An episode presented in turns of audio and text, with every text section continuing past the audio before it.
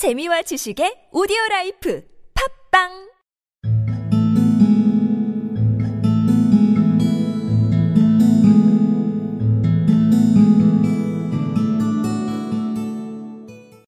The portly client puffed out his chest with an appearance of some little pride, and pulled a dirty and wrinkled newspaper from the inside pocket of his greatcoat. As he glanced down the advertisement column, with his head thrust forward and the paper flattened out upon his knee,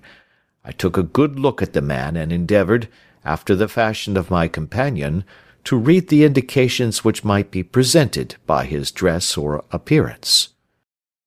The portly client puffed out his chest with an appearance of some little pride, and pulled a dirty and wrinkled newspaper from the inside pocket of his greatcoat.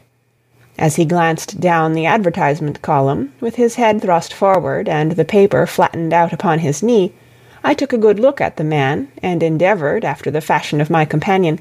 to read the indications which might be presented by his dress or appearance.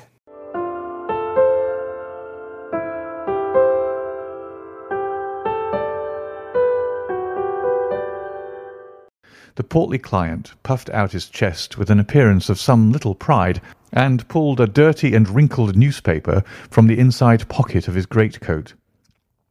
As he glanced down the advertisement column, with his head thrust forward and the paper flattened out upon his knee,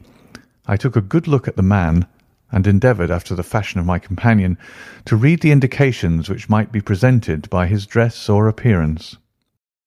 The portly client puffed out his chest with an appearance of some little pride, and pulled a dirty and wrinkled newspaper from the inside pocket of his greatcoat.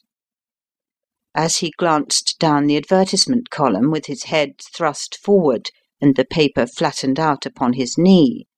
I took a good look at the man, and endeavoured, after the fashion of my companion, to read the indications which might be presented by his dress or appearance.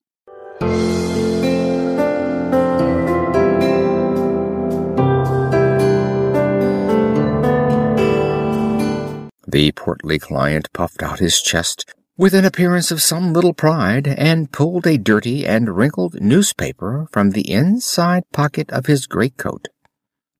As he glanced down the advertisement column, with his head thrust forward and the paper flattened out upon his knee,